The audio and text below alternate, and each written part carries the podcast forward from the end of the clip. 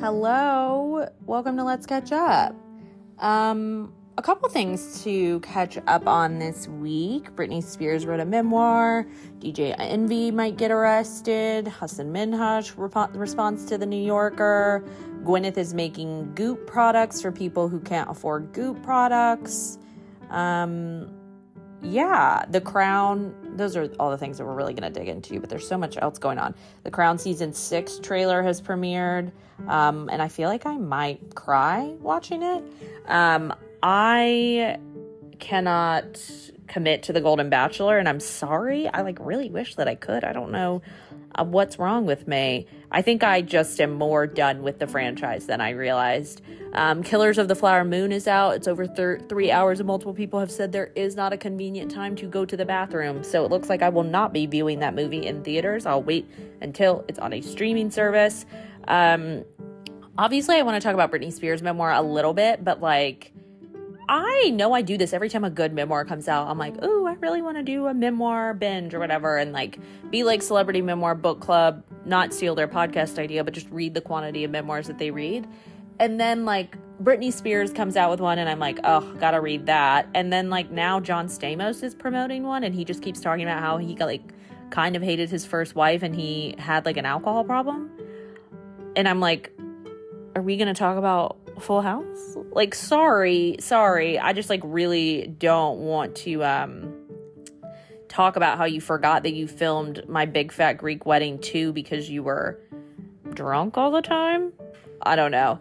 Um anyway, uh there's a lot to get into this week.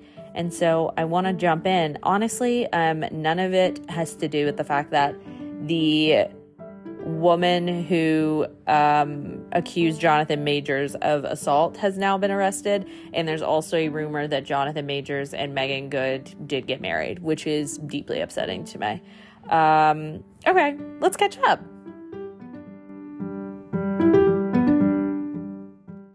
Okay, I have to talk about this DJ Envy, uh, Ponzi scheme or alleged Ponzi scheme. Now, the way that I'm about to be all up in my allegedlys, um, far more so during this one than you know I normally am uh, because this is an active lawsuit. Um, if you're not familiar with DJ Envy, he is the one of the hosts of the Breakfast Club. The Breakfast Club is uh, a radio show where shame goes to die. It's hosted by DJ Envy, uh, Charlemagne the God, and it used to be Angela Yee. I don't know who their third co-host is now, to be honest with you. Um, but it has produced some of the most like memeable moments, especially in black culture in the last decade, probably. Um, people get into fights with these uh, hosts. Uh, people, the celebrities go on the show and say to these hosts to say things to their face after they've said it behind their back for years. People mend friendships, people end friendships on the Breakfast Club. Um, if I'm being honest with you, the Breakfast Club is just like the Shade Room come to life. You know what I mean? Like they have very, very similar energy, which is messy. It's messy energy. Um, so it's not something I'm personally interested in investing every single day in, but every now and then there is just a good clip. And um, recently, some clips have come to light of people going on the show and speaking to DJ Envy directly about his um, house flipping uh, business. So, um, also, it's important to know that part of my feelings about DJ Envy are rooted in my um, watching and love of Desus and Mero, obviously, who got into it with DJ Envy once because DJ Envy cheated on his wife, and then him and his wife went on, and that's not allegedly, that's real. And I know it's real because they went on the reel. DJ Envy and his wife sat on the couch on the reel and talked about how he um, cheated on her. And then Desus and Mero talked about it, and they were like, how are you going to go on a show and be like, yeah, I cheated on her? And then his wife's just like sitting there. And then Desus made a comment about how she was sticking around for the DJ Envy checks. Then DJ Envy, and he was very in jest, you know, just like an aside. They go on the show. DJ Envy gets mad at them and he's like, How dare you can't talk about my wife like that? And Desus is like, I'm sorry, I guess. I don't know. But like, you could have talked to me privately. You didn't have to wait like weeks until I, later until I was on your show uh, to to call me out. But he called them some names. Um, and now here we are. So I have an allegiance here for sure. Um, so DJ Envy, I guess, was flipping houses. The way that this is such a hard thing to even explain if you have not read about it, because it is it's like very clearly a Ponzi scheme. Like it's so clearly a scam, you know, allegedly, allegedly, when you are reading about it um, or even listening to him talk about it, because the way that he talked about it was this idea that they were like buying houses and then renting them out to people who couldn't afford their own houses, but they were selling it as some sort of like, this is for them to build up their own wealth and like ownership. But it's like you own the house. They're just renting from you. Like literally someone was on their show once and asked him to explain it. And she said so you're a slumlord. And he was like no no we're encouraging people whatever so he um, was doing all of this with a man named Cesar Pena, and um, he was arrested on October 18th. And this guy, or maybe it's Pena, there's not an Inye. I just like threw one out there. Pena.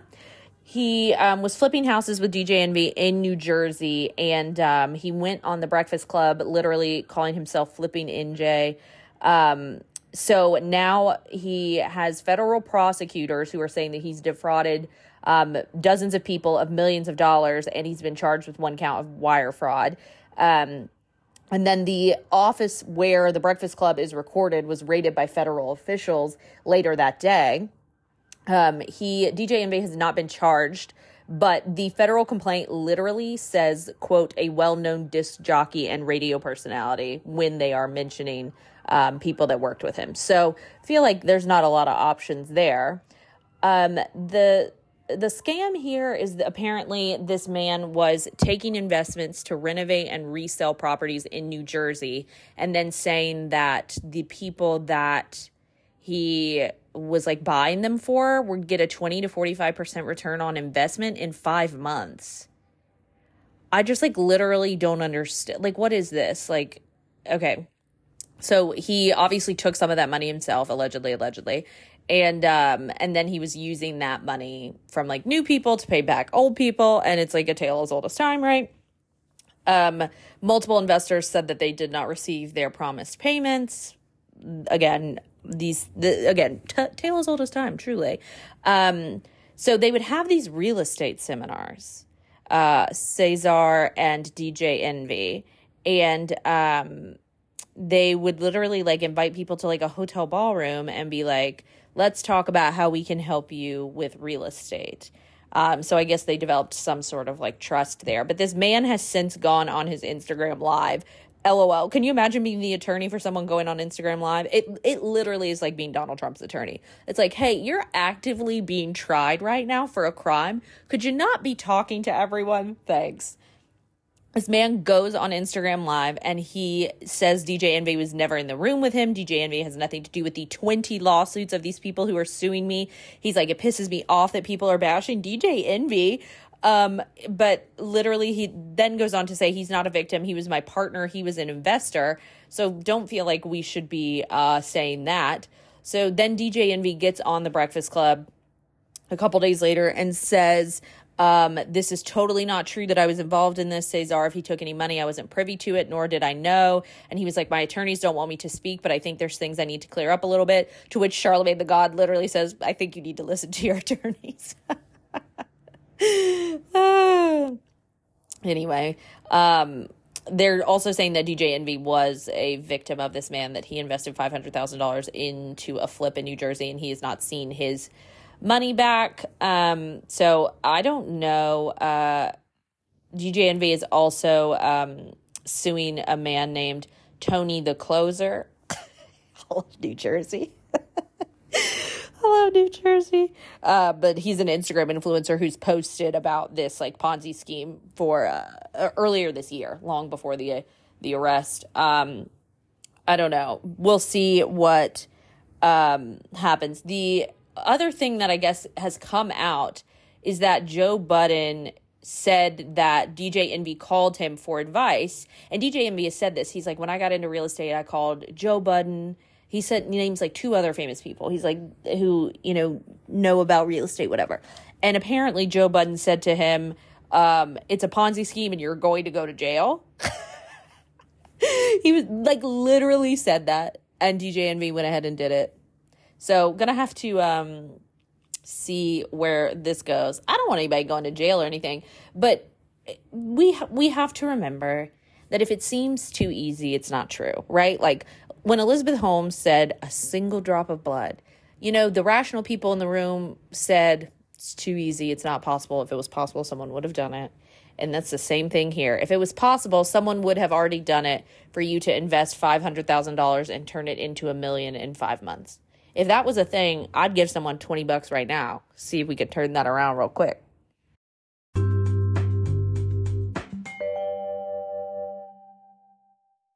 Okay, so let's talk Hasan Minhaj. Um, if you guys saw the New Yorker piece on him about a month ago, it was kind of crazy. And I didn't really talk about it because I honestly did not even know how I felt about it. As someone who, like, I like him and I like his comedy, and I think that he was such a clear, like, front runner for The Daily Show, and The New Yorker probably, like, has taken this job from him. But the piece basically said that, like, he makes up a bunch of stuff. Um, as a comedian that all these stories that he tells are not true and like it really painted him as like a liar more so than an embellisher. I think that it's silly to act like every story comedians are telling uh, is completely true you know? I um i'm not a stand up we know this. I consider myself pretty funny otherwise i don't think i'd be recording myself but i um I told a joke a couple weeks ago that I was cognizant was like not. Let me just explain the whole joke. I made a joke about how book titles these days, especially like romance novels, they all are kind of called the same thing. And I was saying, like, Meet Me at the Dock, The Lake Where We Met, The Summer of Yesterday, Things We Find, Things We Lost, Things We Want to Know, The Girl, The Boy. Like, I made this joke, right? And if you look at like popular, it's like Emily Henry's books are like book lovers, beach read, happy. Pl- they're all interchangeable, right? Um, and that was kind of the point that I was making. And then someone pointed out they were like, "Well, authors don't even pick the books; publishers do." And I am not a nice person. And I looked at this person and I said, "I know, but it doesn't make the joke as funny." Which is not a nice thing to say to someone, but I meant it in two ways, right? One is like, I know that publishers pick book titles, and I, um, quite frankly, don't appreciate being treated like an idiot. But the second thing is that I, I know that publishers are, are picking these book titles, right? But that's obviously not funny to say, like, these publishers are out here naming their books all the same thing it's much funnier, I think, to say that these authors are just like, anyway, there's no reason for me to be explaining this joke structure. But my point in saying all of that is that people embellish for humor, people embellish for laughs, people circumvent the truth for laughs. I I think like obviously fundamentally the story about like anthrax falling on his daughter's head or whatever is like crazy to embellish but I think that like him, he tells a story about going to prom with a white girl named Bethany and how her parents didn't want um, her going to prom with a brown boy. And he changes like the setting of the story in his stand up special to being like on their doorstep or something. I don't know. I might be getting the details wrong here. Anyway, point being that like fundamentally, structure, fundamentally, let me use the right words here. It is the same story. It is the truth. He wasn't like stretching it. He changed a bit of it for a better story, but it doesn't change the story as a whole, right? Um, so anyway, I also think it's important to note, and he points this out. He made a response video. That's why I'm talking about this. It's like 20 minutes long. And he points out something that I think that is a fair point is that, like, if you were genuinely interested as a journalist in the uh, line between kind of like truth and embellishment, truth and stand up, whatever it is, like where that lies, it would have been more valuable to get a control group and looked at a bunch of different stand up specials and been able to pull from all of them and interview all of those people and say, what of this is true? What of this did you embellish to get an idea of what comedians actually do instead of just looking at one person's stand up and saying, all you do is make things up when in reality he might percentage wise match up to you know a variety of other comedians like i don't think anyone is watching anthony jeselnik stand up being like oh yeah he really wants to kick a baby or whatever like it is your job as like a listener and a viewer right to like parse out reality a little bit I don't know. Maybe that's just me. I watch stand up specials all the time and laugh, but like in the back of my head, I'm always like, I wonder if that really happened. Because I'm like, part of this is fictional. Like, yes, it's based in real life, but like, whatever. Okay. So, anyway, he makes this uh, response video to the New Yorker basically saying, like, I'm sure you guys think that I'm psycho because I read that article and I would think that this person is psycho, but I think it's important that you know that I'm not psycho. He was like, I know there's a lot going on in the world, but I just want you to get a, an idea. So he releases audio from speaking with this journalist, he releases text messages and screenshots let me tell you something. This is definitely the wrong man to go after, right? Because one thing we know about Patriot Patriot Act is that he will dig in he's not in he's not uh, scared of spending 20 minutes talking about one singular tiny thing in an effort to prove a point and that's what he did.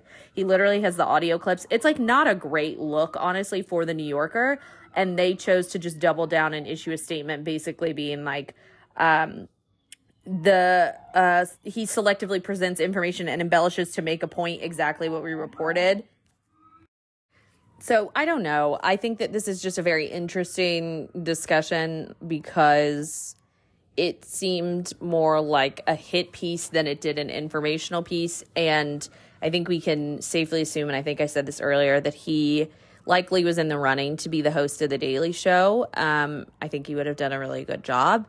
And I'm interested to see if Comedy Central still uh, offers him the spot. They're still having guest hosts.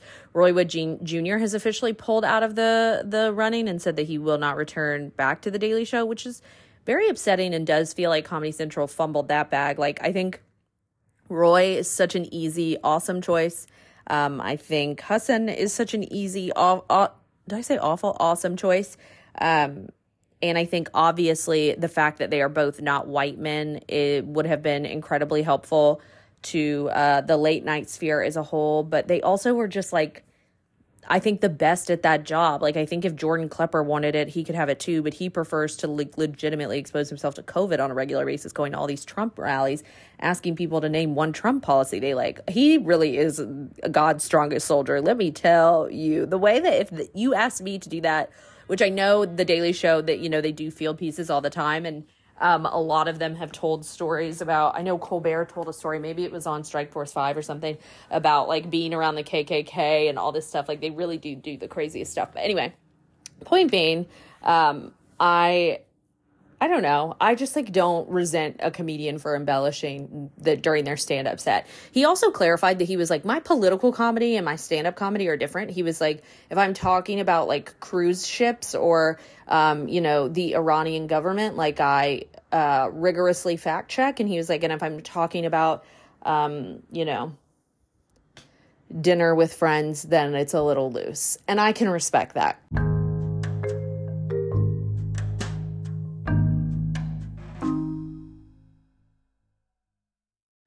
Okay, I have a question about Goop, and it's not quite that time of year. I read this article and I did get excited because I realized that the Goop gift guide must be like around the corner. And I feel like I don't have a lot of like annual things we do on this podcast. Like, there's not, like, off the top of my head, I cannot think of something that I've done every year since I started this podcast, which also, I started this podcast like probably like four years ago or something crazy. Anyway, I don't know. Um, but the one thing that I know that we have done every year is the Goop gift guide, and I cannot wait. This unfortunately is not it, but this is about Gwyneth. Um, I don't know if you guys have seen recently that she said when she sells Goop, she's like removing herself from Hollywood or whatever. I'm obsessed with the idea because one, you know, she just like randomly pops up in Marvel movies, but two, like her husband is out here producing like, you know, all of the shows that Ben Platt is in and working with Ryan Murphy and 911 and all that stuff. So I'm like, how removed from Hollywood will you ever be? Anyway, um, Oscar winner Gwyneth, Gwyneth Paltrow, never forget. Um, what she is doing is a goop line for pores, basically. Everything is under $40 and it's going to be available at Target and Amazon. Um, I, I like literally don't I I uh, speechless. Um, it's 14 products. Um, it includes a juice cleanser, a healthy aging serum. I don't know. The phrase healthy aging serum is such a scam. Like, tell me what it is. Is it retinol? Like, what is it? there's a glycolic toner, a moisturizer, an exfoliating scrub, an eye serum, a scalp detox, a body smoother replenishing cream. Um, I'm not entirely sure what that is. Is that just like a body butter, we think? Um, let's see. You've got a body facial exfoliating scrub. Now, my initial thoughts here are can you use this on your face and your body? Which I don't love, like, I don't love. What are we, men using like a, a four in one? I don't want to use the same thing on my face that I use. Maybe she's saying it's like facial exfoliating, but use it on your body. I don't know. There's a body oil. There's a brain boost daily vegan chew for $30 um, at Target. I don't know what this is. It is cafe latte flavored. I don't know what it's even like meant to do. Let's see. Find your ultimate focus. The Brain Boost Daily Chew gives you a mental boost with two cognitive supporters, also known as nootropics. Y'all, this word is spelled N O O tropics. The way that I don't believe that that is a real world, real word. Um, one of them is caffeine. Also, two cognitive supporters. One of them is L-theanine or whatever. I've seen that before. And the other is the literal caffeine. It's a caffeine. It's a caffeine chew. It's a caffeine chew. Take one a day or up to three. The flavor, cafe latte, reminiscent of your prized morning cup of coffee. The experience, pick me up. So this is just supposed to replace your coffee. Um, there's a pleasure seeker daily vegan chew. Unfortunately, gonna have to look at this one too and figure this out. This is chocolate raspberry flavor. Looks exactly the same as the coffee one. Uh, mood is often what stands between us and our ability to connect to desire and pleasure. We formulated the Pleasure Seeker Daily Chews with two all star ingredients to assist. Clinical studies show that saffron saffron extract supports emotional well-being and uplifts moods and maca root extract is a classic aphrodisiac and then in parentheses which has traditionally been used to support mood too take one chew daily don't take if you're pregnant planning to become pregnant or breastfeeding i love that turn of phrase it's so uh, reminiscent of you know every like medicine commercial do not take if you are pregnant planning to become pregnant or breastfeeding Side effects may include dying on the street because if you take too many of these pills, not this one, allegedly, allegedly, but you know when they say that when they're that's like a running joke. I feel like with me and my dad is like that.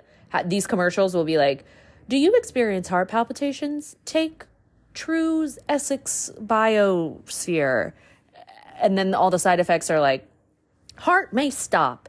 Do not operate heavy machinery." Side effects may include b- blindness. It's like, you know what? I think I'll deal with the heart palpitations. like, I think I'll just handle. Um, anyway, let's see what else we got here. So we've got a Brain Boost Daily Vegan Chew, a Pleasure Seeker Daily Vegan Chew, Bodyguard Immunity Chews, and the Skinspiration Beauty Vegan Chews. So I'm kind of disappointed that like half of her products are chews. Um, but I'm interested in the fact that a lot of them are like face things because you know Gwyneth will will like sell you, you know, a, a vagina egg or whatever, but the daily juice cleanser isn't even like a juice, it's a facial cleanser. Um, so interested to see if this like expands um, and she plans to do more, but I guess that they have decided that maybe um, you know, their face oil for $98 on the website isn't their target market. They said, wow, the economy is really looking rough. Maybe we should make our facial cleansers. Also, it's not the same brand explicitly. It's called Good Clean Goop with a period in between each word. So it's like branded a little bit differently than Goop. So um that's interesting that they're like, no, no, no, no, no. This is this is Goop for pores is what it is.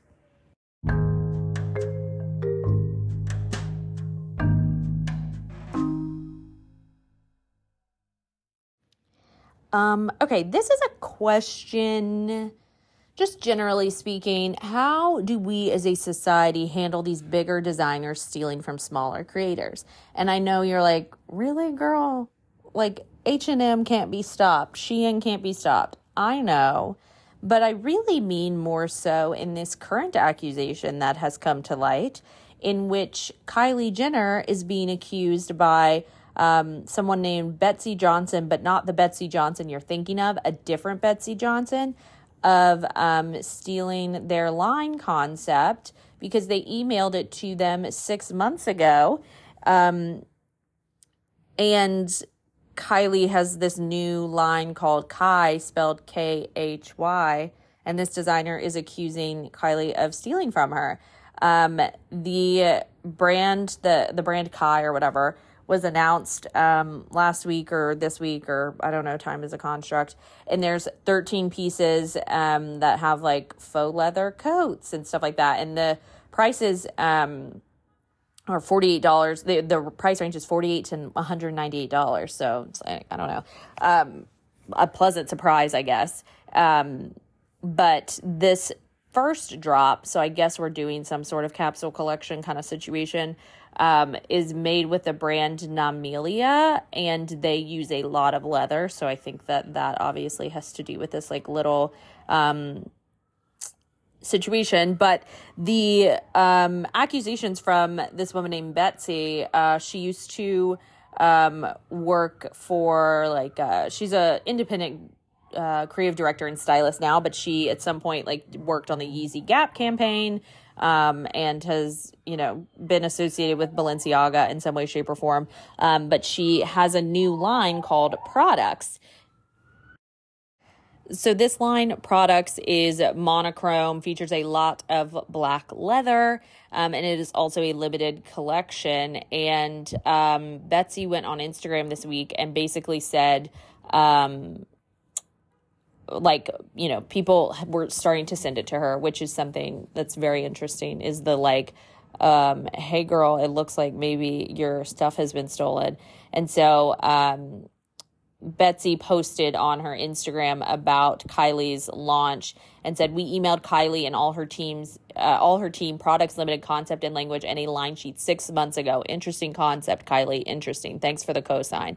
Um so obviously, also, I mean, like, obviously, this is just me being rude. I do like that this, um, a lot of the articles explain what a line sheet is, um, which I do think that it's nice that there are people that don't know because for some of us, it's been a torture term for a really long time. Um, she also tagged the brand that Kylie worked with, Namilia, and said that, you know, this was a trash move. Um, people are obviously like, people very quickly are like, this is so upsetting. I'm so sorry. Um, I think that, you know, nine times out of 10, when a smaller creator posts like this and says, like, are you kidding me? Like, you know, people tend to believe them. I think, especially in a situation where they sent this company line sheets. I understand that six months is like not a long lead time and they very easily could have been working on something before, but they also could have been working on something similar and taken inspiration from this creator's line sheet that she sent over with it. I guess I should have explained that line sheets have images. Maybe they maybe all these people are better journalists than me, right? They knew to explain what a line sheet was and I was just being a snob. And that's on me. Um, but I guess this whole thing with Khy is that they want to pair with like more designers and um, no one has no one has um, commented on this further, but I guess she wants some sort of. It's like confusing because she wants it to be some sort of like kind of high end looking thing, but for like reasonable price points. I don't know. Kylie, why do they have to get into everything? This is a separate conversation. Why do they have to get into everything, right? Like she's got these lip kits, they do so well. She's got, you know, a lot of other makeup and then she's got like the baby thing too, didn't she? Or, she said she was going to launch a baby thing. Would have been great. Now, would she have been monetizing her own children in a way that I don't necessarily think is healthy and something that we should explore legislatively in this country? Yes. But cuz y'all know y'all saw that influencer that got arrested? Very dark. Um anyway, back to Kylie. So I don't know why we have to do this clothing. Kimberly's got Skims. Skims is killing it. Let Skims kill it. You know, now she's doing Skim for Men's. I know y'all saw those photos. I know y'all saw those photos. Nick Bosa is an interesting choice, I will say, though. Um, if you know, you know. And if you don't know, just Google Nick Bosa Twitter. Um, anyway, I don't I don't really understand the point of this line and um, it's even more upsetting if she's literally ripping off small creators to build it.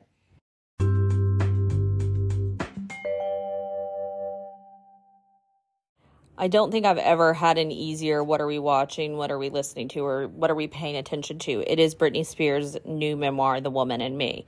Now, in case you're wondering, this audiobook is only five hours. I've already downloaded it. I don't even do audiobooks because I am such a visual learner that if I don't read the book, I probably won't consume anything. But I had to do it the minute that that clip of Michelle Williams, not of Destiny's Child, it's a very good Abbott Elementary um, meme that Evan Ross Katz posted when uh, Barbara Howard is doing her bit where she uh, thinks white celebrities or black celebrities, and she says to the little girl, they go through the whole cold, cold open, and she says, "Now that Michelle Williams is one diva." And uh, they all are like, oh, okay, maybe she got it right. And she says, from Dawson's Creek to the Academy Awards. And then they realize that they're she's talking about the white Michelle Williams. Um, but she says, you know, go on, little Carrie Underwood, talking to one of the kids, and they say Kerry Washington. And it's very it's very fun to bit if you haven't watched Abbott Elementary you should be doing that. Anyway, um, this memoir is read by Michelle Williams, fascinated by that choice, need to know like, did Britney just love Dawson's Creek? Like, um, what was that email thread like? Uh, obviously, there is a clip that has been circulating that is the namesake for this podcast as well. The way that I've never known what to name a podcast so far in advance of the episode. Normally, like when I have to think of the title is like while I'm recording, maybe I say something funny or maybe I just like know generally like what topic I want it to be about, right? The way that I was like, I can't wait to record this week so that I can call this episode Fo Shizz Foshes. Michelle Williams, Academy Award nominee, Michelle Williams, had to record Britney Spears talking about Justin Timberlake meeting Ginuwine in the street. There is, I'm not going to do the entire clip, but basically, Britney Spears says that NSYNC tried harder to be like black than the Backstreet Boys did. It's crazy. She proceeds to say, Jay took me to a part of New York I'd never been before. Okay, okay, okay, yikes, yikes.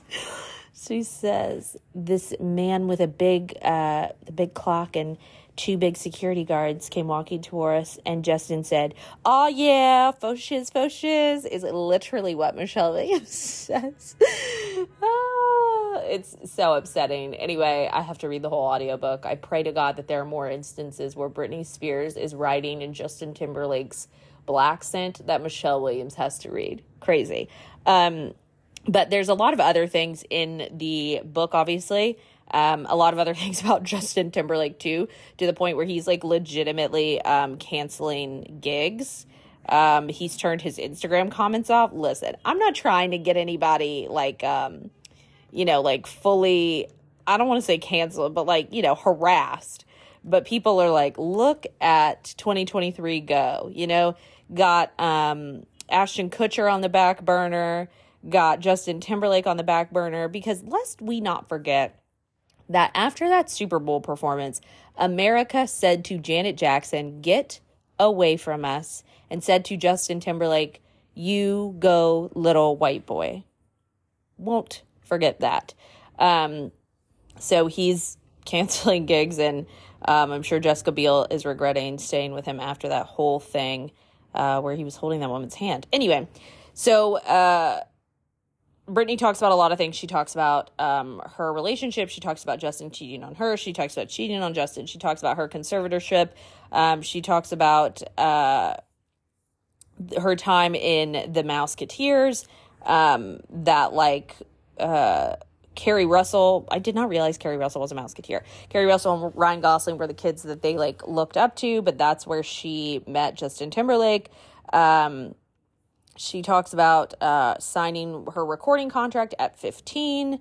Uh, she talks about meeting Madonna and Mariah Carey and Michael Jackson and Colin Farrell and that they had some like torrid love affair at some point. She moved into Cher's old house. She talked about uh, how she appreciated Oprah because, like, you know, the public was like weirdly obsessed with her virginity, and Oprah told her that her sexuality was nothing but her own. And then um, Diane Sawyer made her cry during an interview. Um, in 2003 and she goes on to say like in the book she's like I literally felt like I had been set up in front of the whole world. And she said that that uh, interview was like a breaking point and a switch had been flipped which is really sad. So then we get into 2004 which is Kevin Federline time. Excited to read about that. Um, she has like questions from she has another sit down this time with Matt Lauer um, and she goes through the process of um, divorcing Kevin. Um, and this is after the kids. Um, she says that a couple years later, she goes out to do her first and only interview to promote Blackout because obviously she's experiencing like a, a decent amount of paparazzi at this point, and it was supposed to just be about the album. And Ryan Seacrest kept asking her questions like, um, How do you respond to people who say that you're a bad mom? Do you feel like you're doing everything for your kids? How often do you see them? And she was like, Okay, well, like, whether or not I'm a fit mother isn't why I'm here.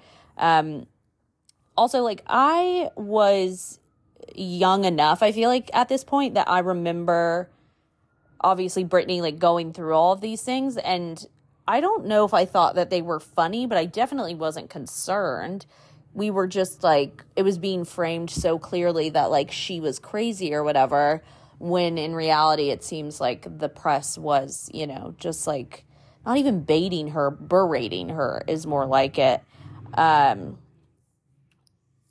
so she um lists some comedians that she enjoyed watching during her conservatorship I'm hoping they all um, reach out to her, but I need you to know that the four names that she mentioned are four completely different people. Like, so different that I need to know if she only listed four of the same kind of people. And one of her editors was like, You need to make it look like you listen to diverse comedy. I don't know. But y'all, the names are Amy Schumer, Kevin Hart, Sebastian Maniscalco, and Jo Koy just completely different people, which, you know, we love that.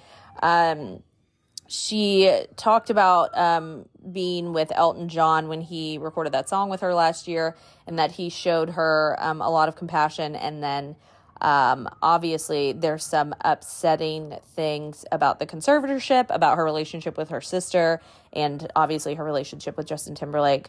Um, that I I don't want to say I'm excited to read, but I'm definitely um, intrigued to hear all of this and i'm happy that she's getting a chance to like speak out for herself after like the last few years of like a lot of people talking for her and talking about her it's exciting that she um, gets to talk for herself now i say all of that and then i did see somewhere that she may have just posted a nude photo on instagram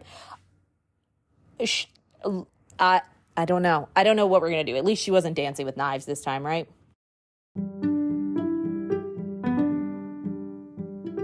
Well, thanks for catching up. Um, SAG's still on strike. I know I didn't give a formal update, but I think we all knew that. It's very clear that, um, you know, the negotiations, it's like not, not that these have ever been a joke, but it's like, uh, be serious, like finish this up. Uh, talks have resumed. Um, so the hope is that things actually get done. There are a lot, there's something like a lot going on there's some actors who are like, we haven't come all this way. We need to get this done. And then there are other actors like Mandy Moore. Listen, I'm going to say something. I like Mandy Moore, but every time I get a little peek in behind the curtain, I like her less. Do you know what I mean? Like, um, one time she accidentally posted on her Instagram story, but it definitely was meant to be close friends. Like, she deleted it later, like a very lengthy statement about like being able to trust people you know when someone's just doing that random rambling thing where it's like stream of consciousness like you know it's hard to know who to trust and like to bring people into your family and have them break your trust. It like seemed like a nanny like took a picture or something in their house or something. I don't know. It's obviously a violation of privacy. I'm literally making up what happened but it was too much. But then she posted about um SAG has encouraged people to not dress as characters in solidarity for this halloween which like First of all, normal people, there's no world where you're gonna get them to like, like if women wanna dress as Barbie this Halloween, they're gonna do it. And if they're gonna see each other out on the street or at the bar and say, hi Barbie, hi Barbie to each other, I think that that is in solidarity with SAG, and I'm not interested in hearing any other opinion personally. Um, if you don't want actors dressing as their own characters, that makes sense, but I don't think they do that anyway.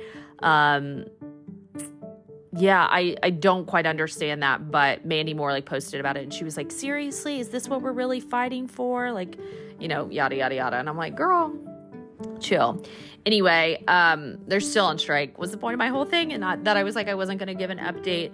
Um, but moving on, um, I know 1989 Taylor's version is out and I'm very happy for all of you. And I, um, listen, if people aren't gonna be dressing as actors for Halloween, I already saw one influencer dressed as Taylor Swift and Travis Kelce, and I'm not interested. I'm just gonna go ahead and say it right now. As someone who genuinely likes Travis Kelce, and I do enjoy Taylor Swift, I really do, until she did that like cringy handshake with Brittany Mahomes, and then I remembered who she was fundamentally. Um, I like them. I think that this is fun. I enjoy like the hoopla that is going on. I I'm eating it right up. The Halloween costumes, I'm not interested in, mostly because like every blonde woman, you know, wearing like a red bomber jacket or whatever. But y'all, these men don't look like Travis Kelce. We need to be serious. we need to be very serious. Um, anyway, I think that's pretty much it. Jon Stewart has been like Loki left Apple TV because they basically wouldn't let him um, talk about what he wanted to talk about. And Real Housewives of Beverly Hills is coming back, and we're finally going to get to see Kyle and Mauricio's uh, separation play out on camera. And I know that makes me sound like a gross person who like wants to watch someone's divorce, but as we discussed when this happened a couple months ago, that psychic said that he would never emotionally fulfill her once their children got older. Um, they would separate, and that is what happened. And so I do want to see if on the show um, they talk about the psychic because that would be fascinating. Um, okay, I think that's it. I'm gonna go watch lessons um, Lessons in Chemistry on Apple TV.